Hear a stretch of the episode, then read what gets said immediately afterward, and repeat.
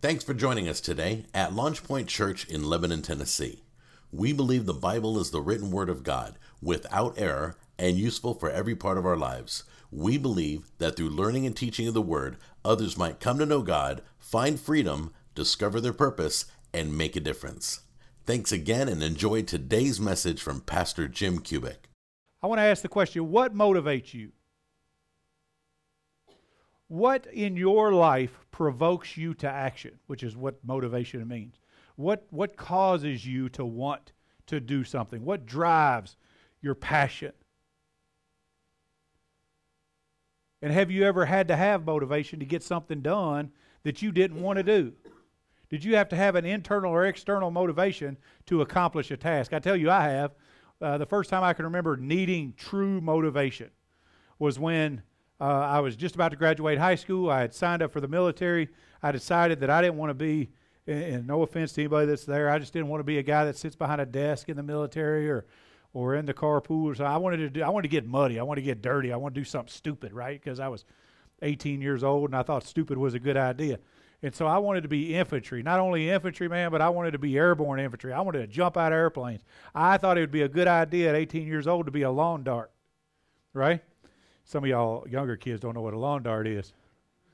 Let me tell you, they're dangerous. and so I thought, I thought it would be a good idea. And so I signed up for that, and then I went back and told my grandfather because I was 18 before I graduated high school. I signed up first, and then went and told my grandfather. And my grandfather, man, I really thought he would give me the right on, man, that's awesome. You're going to do great. But he didn't. You know what he said? My papa looked at me. He goes, Well, you're never going to get that done. And I was all, What? What? He was a Korean War veteran. And uh, he'd been shot a couple of times. He was a drill sergeant in the Marines before he actually went to Korea. And so uh, he was he was hard as woodpecker lips, right? and so he told me, he said, You're never going to get that done. I said, What do you mean I'm never going to get that done? He goes, You don't have the intestinal fortitude to get that done. He said it in words that I can't use here, but essentially he was saying, You don't have the intestinal fortitude to get that done. And, and uh, he said, he said, You're 160 pounds soaking wet, which I was at the time. I was 160 pounds tall as I am now, fully clothed and wet. I, I weighed probably about that. I, c- I could do like seven push-ups, man, when I left for the military. And for all rights and purposes, I couldn't. I, I shouldn't have been able to graduate infantry school, much less airborne school. But I did. You know why? Because when it got hard, when I wanted when I wanted to quit, when I didn't think I could do it, the reason I did do it is the motivation of my grandfather telling me I couldn't do it. And so that motivation drove me to do the thing that I may not otherwise have accomplished. And this is why we need motivation in pursuing holiness. Because why don't we pray like we should? Because sometimes it's hard, it's uncomfortable. We want to tell, we need to tell God stuff that we're embarrassed to tell Him, and so we don't pray, right? Uh, why don't we give like we should? We don't give like we should because we don't understand. We don't have the proper motivation. Why is giving necessary? Why don't we fast? Because we don't understand why we don't fast. Why don't we pursue a life of godliness, which is to pursue holiness? Because a life of godliness is difficult and we need the right motivation. And unfortunately, a lot of times we don't get that motivation. We just get a pastor comes up to you and says, You need to pursue holiness. And then they walk off the stage and you're all, All right. What, does that mean? you know? And so that's that's the whole reason why we're doing this, pursuing holiness because I, I want you to know what that means. First, we're talking about motivation. I'm spending two weeks talking about the reason why, so that next week we could talk about putting sin to death. Why am I putting sin to death? And so we started that question last week, this motivation question. Why should I pursue holiness? Why holiness? Out of verses 13 through 16 which we determined three reasons primarily out of that text why we pursue holiness. We pursue holiness in verse 13 because we have a living hope, because the hope in us isn't dead, because we are alive in Christ Jesus. Amen? In verse 14, because we are obedient children. Not just obedient, although obedience is incredibly necessary in determining uh, who we love and who we belong to, we must also be obedient as children are obedient, which is dependently obedient realizing that nothing comes from our own hand. And so we pursue holiness. And then finally, in verse 14 and 15, we are holy because God is holy. The Bible tells us that we are to be like Christ. If you're going to be like Christ, you need to walk as Christ. And if God, if Christ is a reflection of who God is, and He is according to the Word of God, then we should walk as Christ walked, because how Christ walked is what God looks like, and because He's holy, we should be holy. Amen. And so, in a nutshell, that's what we talked about last week. If you want to watch that on SoundCloud or something like that, you're certainly welcome to do that. Uh, I would actually encourage it if you weren't here. But today, I want to talk to you about the, the other three reasons why this text say, says we should pursue holiness. And I'm going to do that, like I said, out of 17 through 21.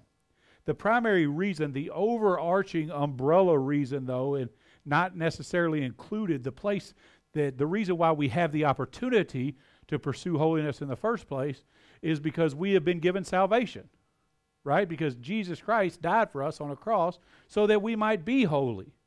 And so we are holy, but we should also pursue holiness, right? We are we are holy, and that we are holy. Our soul, our spirit is holy and uh, blameless and spotless before God because of the work that Jesus did. But we prove our holiness in pursuing Christ's likeness, in taking off the old self, putting on the new self. Amen. And so this is the requirement that God has, the expectation that God has of us. But we can only do it because the Holy Spirit has been imparted to us to do it in the first place. Because none of us are capable or able to do any of these things without the power of the Holy Spirit living in us. And we wouldn't have the power of the Holy Spirit living uh, in us if we hadn't declared Jesus Christ as Lord and Savior and that God raised him from the dead according to Romans 10 9.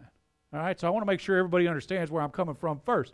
We don't have an opportunity to do any of this stuff if you don't belong to Jesus because you're still dead in your sin. You don't even realize that you need to do this stuff. But now, alive in the Spirit, according to Romans chapter 8, we pursue righteousness, we pursue holiness, we pursue Christ likeness. All of these things being the same thing. And because we have salvation, the first three that we talked about last week, and then the third three that we're going to talk about this week, if you'll follow along with me in verse 17. Well, I've already outrun my voice this morning. It's going to be good. The women in there praying for us, I told you they're going to do a good job. If you address as Father, the one who impartially judges according to each one's work, conduct yourselves in fear during the time of your stay on earth, knowing that you were not redeemed with perishable things like silver or gold from your futile way of life inherited from your forefathers, but with precious blood as of a lamb unblemished and spotless, the blood of Christ. For he was foreknown before the foundation of the world, but has appeared in these last times for the sake of you, who through him are believers in God, who raised him from the dead and gave him glory, so that your faith and hope are in God. Amen. Man, that's a, that's a powerful passage, isn't it? Let me explain to you why I think so. I'm going to make three points out of this. Like I said, number one, why do we pursue holiness? We pursue holiness because we are fearful. When I say why do we pursue holiness, I mean literally what is our motivation for pursuing holiness? What is the reason we pursue holiness? We pursue holiness because we are fearful. Verse 14 or 17 says this If you address his Father, the one who impartially judges according to each one's work, conduct yourself in fear during the time of your stay on earth. Now I had a I had a lady call me. Actually, she didn't call me. She messaged or messengered, messengered me. Facebook Messenger me. Yeah, she did that, and she asked this question because if you guys don't know, if you don't follow me on Facebook, I'd recommend you do it because I put out some pretty good content. But if you don't follow me on Facebook, or if you do, you'll know that um, I oftentimes put sound bites of what I'm going to preach about on Facebook the week before I preach it. Kind of just just little teasers out there to give people an idea, something to chew on, so that their spirit, their the soil of their spirit is is plowed, so that when they, they're able more readily to receive the word. I do that on purpose. It's an intentional thing. And so I talked a little bit. I posted something about the fear of the Lord. And this lady messengered me, and she said, she said, so this is where I struggle. She said, how should I, how am I supposed to love a God or how am I supposed to fear a God that the Bible so clear loves me? Which is a good question. A lot of people have this question How am I supposed to fear God if God is supposed to love me? Why am I supposed to fear a God that loves me? Because I love Angela, I don't fear Angela, right? But They're not talking necessarily about fear, although there is a fear. They're talking about reverential fear. We should reverentially fear God. We should be reverencing the holiness of God. So we pursue holiness because in our understanding, in our pursuit of Him, it should create an awesome reverence in us. Let me explain what I mean. How many of you guys have ever been in a room with someone that was so powerful, so maybe elevated in society that that you were not sure how to talk to them? I have, right? Uh, my pastor, the first time I talked to my pastor, um, I did something incredibly stupid because I was so nervous. Many of us do the same thing. I was working in the kitchen ministry at the time, and I we were preparing for a leadership dinner, and this is how much I reverenced him so bad, so much I, I, I, I did something dumb because I didn't know what to do. So I put the water up, and uh, I put it on the table for a leadership dinner, like in this big igloo thing. And he comes behind me. It's the first time I ever talked to him, and he says, he says, "Hey, I appreciate your work." And I turned around, slapped him on the rear end, and said, "You too."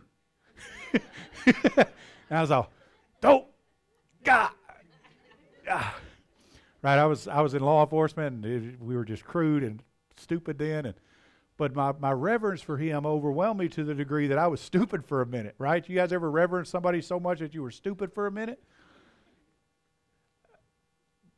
Imagine, I, I reverenced him because of his knowledge, because of his position, because of the, the elevated status that he has in the kingdom of God, that he should be able to divide the word and preach to me. I, I reverence, we should reverence our, our leadership. Amen. But one of the things we don't do in this country like we should anymore is reverence our leadership. And that's both spiritual and, and secular leadership.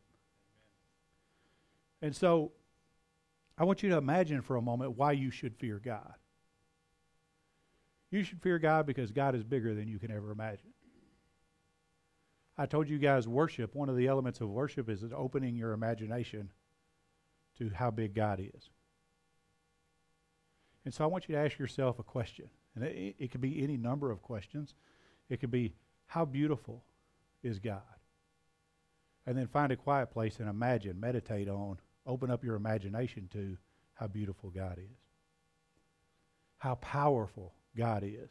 And then find a quiet place and meditate. Open your imagination to how powerful God is.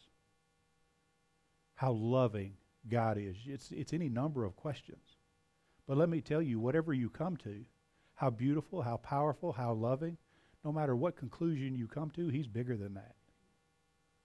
Because your finite mind can't comprehend in its completeness infinite beauty, power, and love. And so this should bring us to a place where we are just open mouth in awe of God, in fear and reverence of God. I want us to be a people that reverence God, but, but unfortunately, we, we don't a lot of times. We're very flippant about the God that we serve. We enter his presence like like we're walking into a friend's house. This is this isn't the way it should be. We should we should truly understand how big and magnificent and lovely God is. How how much control, how sovereign is God? That's something maybe we should think of. Because can I tell you, like I told the first service, we serve a God that created everything by the breath of his voice. He just said, I want there to be a Leonard Debo. And there was a Leonard Debo.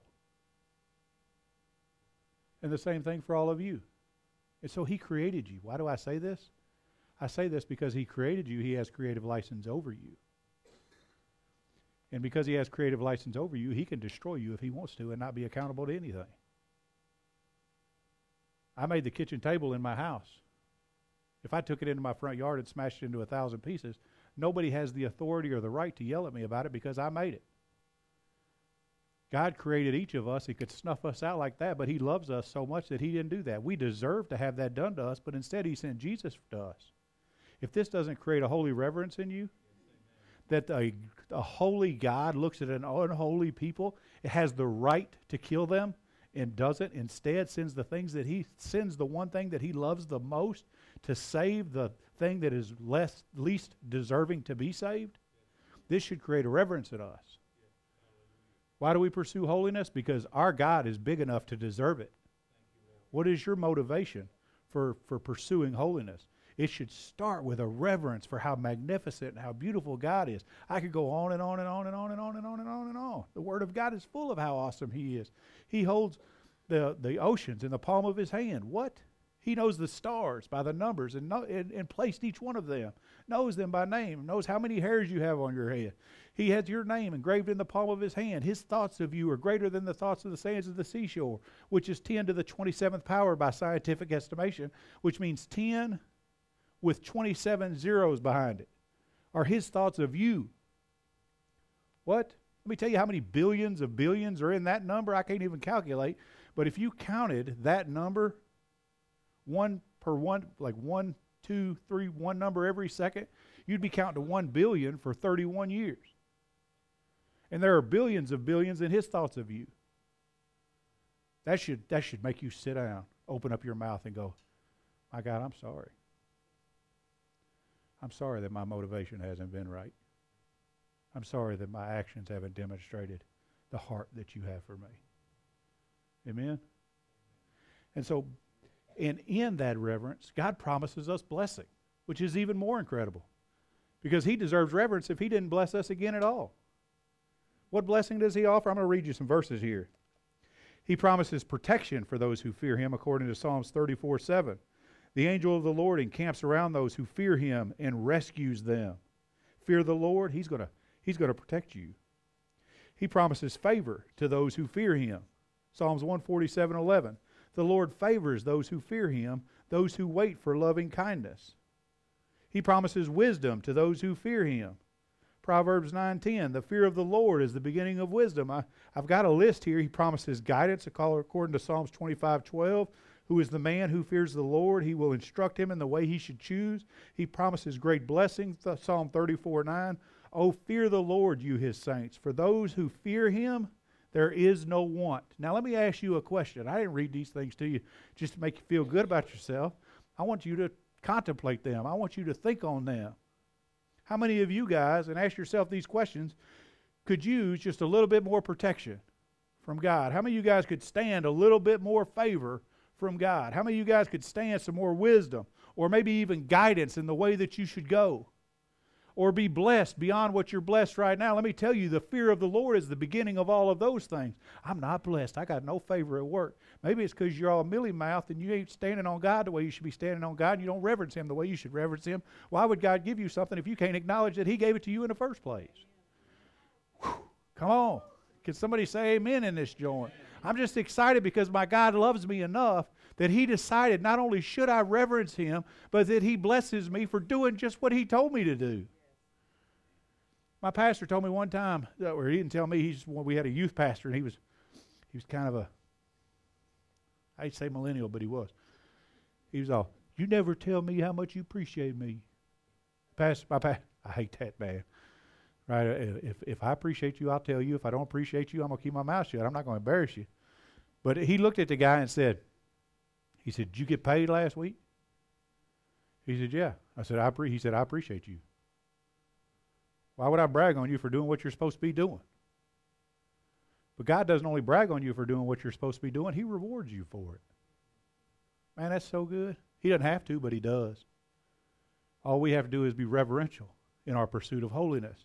Not only are we rever- reverential uh, because He deserves reverence, because He blesses us in our reverence, but because our time is limited. Your time on earth is limited. I'm going to read you a verse. James 4 13 through 14 says, Come now, you who say today or tomorrow, we will go to such and such a city and spend a year there and engage in business and make a profit.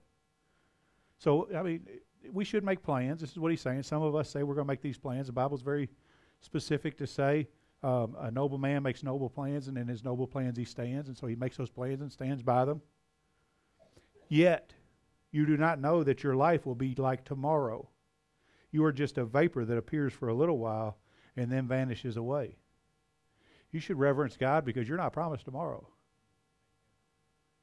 You can have all the plans in the world, but your day is your salvation is today. You're a whisper of smoke. You ever blow out a candle and watch that little piece of smoke go, and then it's gone?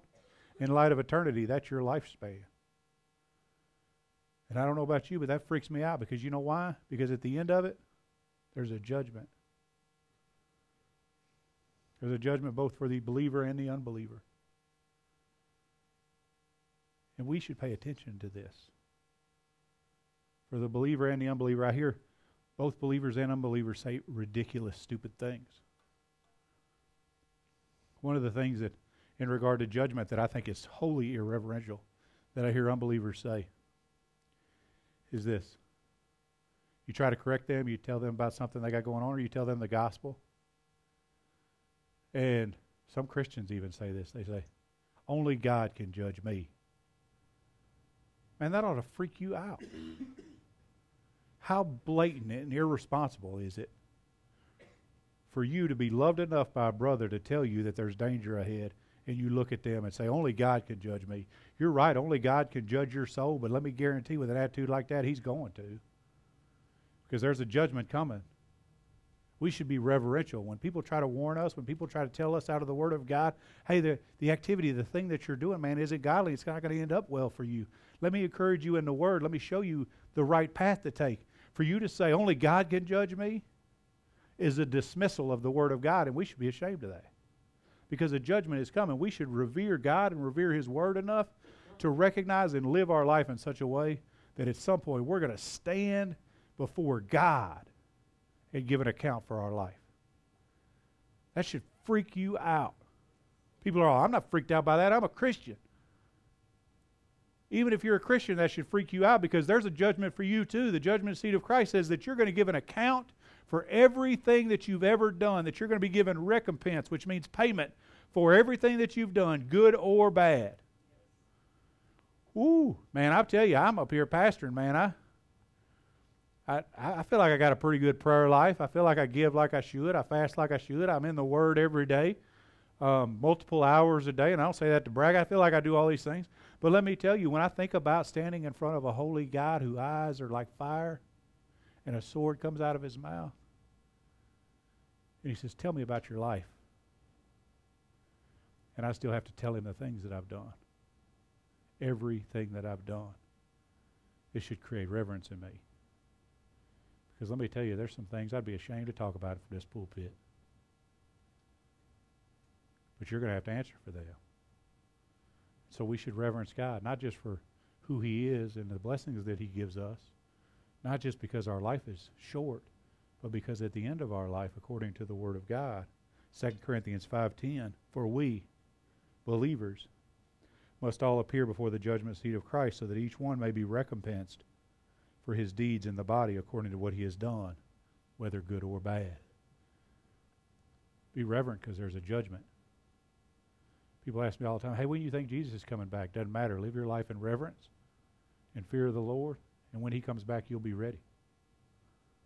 I don't have to know what day or what time. The Bible says he's not going to tell us that anyway. My job is to live in such a way so that it doesn't matter when he comes or when he goes. Amen. And this happens as we begin to pursue holiness, as we are reverent about a holy God. Amen. Number two, we pursue holiness because we are blood bought.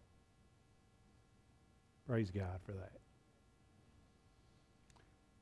Verse 18 through 20 reads like this Knowing that you were not redeemed by perishable things, but with silver or gold from your feudal way of life inherited from your forefathers. So let me tell you what this is saying. It sounds like a bunch of craziness, but essentially what he's saying knowing that you weren't bought back by silver or gold, which means you weren't you weren't taken out of the ki- out of the kingdom of the enemy, the kingdom of Satan, and placed into the kingdom of heaven. You weren't bought with a price of silver and gold from the sins that you your feudal way of life is your sinful lifestyle. But with precious blood as of a lamb unblemished and spotless the blood of Christ. We should be reverent because God gave his son Jesus Christ to die for us. I'm going to say that again because because some of y'all are looking around you ain't paying attention because God gave his son's life for us I want us to be reverent because there was a price paid for you. You know, when we give our life to the Lord, we call God Lord. We say that Jesus is Lord, that we're going to do what the Lord says, that the Word of God says that we are to do. This is, this is non negotiable. You were a slave to sin, now you are a slave to righteousness. These aren't fickle or meaningless words. It means that you must do what the master says. Now we have a hard time in a Western society understanding this because because we're America and this is free. We don't understand kingship. But let me tell you, we live in a kingdom. The kingdom of God is exactly that. He stands as Lord and he must be revered as Lord. He must be obeyed as Lord. We are moved from the slave market of sin into slavery of righteousness. We have to be righteous because it's the requirement of the Word of God for us. Amen. And obedience proves who we belong to. Am I talking too fast or too heavy for anybody? I'm just trying to lay the truth out as plain as I can for you. Because so many of us live around, walk around as though judgment's not coming and a price wasn't paid for you. And if a price was paid for you, that means you don't belong to you. Time for you to start stop making your own decisions and start making decisions based on the Word of God. Pray. People say, man, I don't know what God wants from me. Read your Word. Pray. What He doesn't specifically tell you in the Word of God, He'll confirm in your prayer life. But we have to pay attention. We have to revere that which God has given us. And the most incredible thing that God has given us is the blood of Jesus. Why did He give us the blood of Jesus? Because He is a just God because there is a penalty for sin. A just God, perfectly just, has to do what he said he would do. In the Bible, it tells us without the shedding of blood, there is no forgiveness. This is Hebrews 9 22. This is the Word of God. And so blood has to be shed for our forgiveness, or a just God is unjust. The Bible says that wages of sin is death. And if the wages of sin is death, somebody has to pay that wage. Wage means literally what you have earned because of the work that you have done. Right? You get a paycheck. How many of you guys work for a living? You get a paycheck at the end of each pay period. That's the wage, that's the recompense for what you did. And this is what God has sent Jesus Christ to do for us, to pay the wage. The wage was promised to Adam and Eve. Genesis 2 16 through 17 says, The Lord God commanded the man, saying, From any tree of the garden you may eat freely, but from the tree of knowledge of good and evil you shall not eat, for in the day that you eat from it you will surely die. Death is a requirement of sin. But we inherit that sin nature.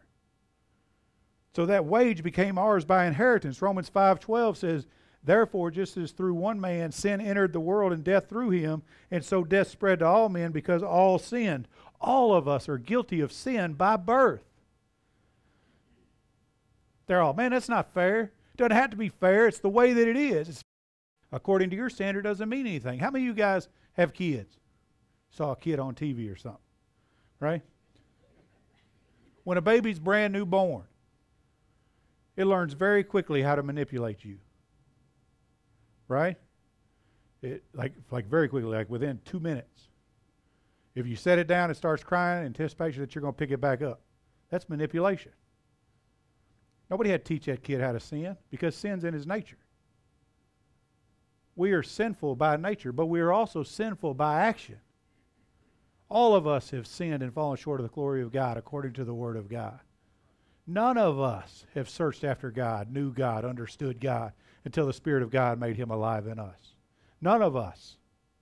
We are guilty of sinning by action and deserve the wrath and justice of God, the, the recompense, the wage that God declared with Adam and Eve. This is what we deserve. But God, can everybody say, but God? But God, I'm getting excited. But God sent his only begotten Son, that whosoever believeth in him should not perish, but have everlasting life. This is a reason to reverence God because He sent His Son, Jesus Christ, to be our atonement, to pay our price because He loved us, because He loved you. I told the first service, I'm going to tell you guys the same thing. Listen, stop. I want you to stop thinking about the salvation of God as a congregational thing. And I want you to personalize it. The salvation of God happened for you, Miss Jean. It happened for you, Brother Leonard. Happened for you, D.W. Happened for you, Diane. And I could name so many people in this room. My wife told me when we first got married, not before, actually before we got married, she said, she said, I find my value in the fact that if I was the only person ever walked the face of the earth, God would have sent his son Jesus to die for me anyway. Can I tell you that's true? Find your value in that statement not in what people want to put on you, the labels they want to put on you, who you who they tell you you have to be, or what you you're not skinny enough, you're too skinny, you're not smart enough, you're not any of these things. Doesn't matter who you are. God sent His only begotten Son that whosoever believeth in Him should not perish but have everlasting life. That's where your value is at. Can you walk in the value of that? And in that, recognize that there's an obligation to pursue holiness because Jesus Christ Himself poured His life's blood out so that you could have that value. That's so good. Because value is dependent on what you're willing to pay for. Right? And God gave the most precious thing for you, which means that you have precious value to Him. Mm. I hear people all the time, they say, they say stuff like, uh, well, that's not fair, man, that, that we should go to hell. Uh, uh, God, God would, loving God wouldn't send people to hell. He doesn't. One of my favorite quotes. I was watching a panel. If you don't know who R.C. Sproul is, R.C. Sproul is a theologian. He passed on last year, but incredible theologian. And he's in a panel of like four or five different pastors and different speakers, um, apologists, if you will. And somebody asked that question from the crowd How can a loving God send people to hell? And he didn't have the microphone. They were kind of passing the microphone around. And he got indignant. Now, he was an old guy. He sat up in the front of his chair he reached over two or three people and he snatched the the microphone, and he looked at the crowd and he goes, What is wrong with you people? That's his quote. That's a famous quote of R.C. Sproul. What is wrong with you people? A loving God sent his son Jesus Christ to die for you when you deserve death. God didn't send you to hell. Your unwillingness to accept Jesus Christ as Lord and Savior sent you to hell. Jesus Christ didn't come to judge you according to John 3:17. You were already judged. He came to save you from judgment. What is wrong with you people? Amen. Man, this is such a big deal. I, I just want to next time somebody asks you something stupid like that, just look at them and say, "What is wrong with you?" Jesus. Jesus was the perfect sacrifice, and He made it for you. And I praise God for that. Amen. He became sin according to the Word of God, which is the only way that, that He could be our perfect sacrifice because He was perfect. He didn't have sin until He took on our sin so that we could be without sin through the blood that He shed. Golly, man, let me tell you this. Woo! Right, I told I all right, amen. Right. I'm not going to dance around. But let me tell you, we should get this excited about this. We should be willing to dance and celebrate and fall on our face in reverence towards a God that's willing to set aside the penalty we deserve, place it on his own son so that we might be with him in eternity. God is so good. Which brings me to my last point. We pursue holiness because we have faith and hope. Jesus Christ died to give you a hope. Man, life's hard. I know it's hard. But can I go back to my one of my earlier points? It's only going to be hard for that long. It's but a whisper of smoke. There's a judgment coming. Are you ready? Because the hope that I'm talking about is only available to those that know Jesus Christ. No matter what the world tells you, I am the way, the truth, and the life. No one, no one gets to the Father but through Him. World says, man, you get to God ten different kind of ways. Let me tell you, that's true. You can. The Bible is very clear to say, Doesn't matter what you believe, you're going to be in the presence of God. But only those that make a declaration of Jesus are going to get to stay there. And that, that, that ought to make us celebrate and weep at the same time. Because those people that don't get to stay there, we know them. We see them. We walk side by side with them. We work with them. People are, man, I don't want to talk about Jesus at work because I don't want to offend anybody.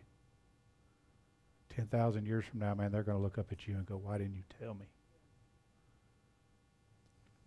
And I don't want that on me. Do you want that on you? But let me tell you, you can't teach what you don't know. And you can't lead where you won't go.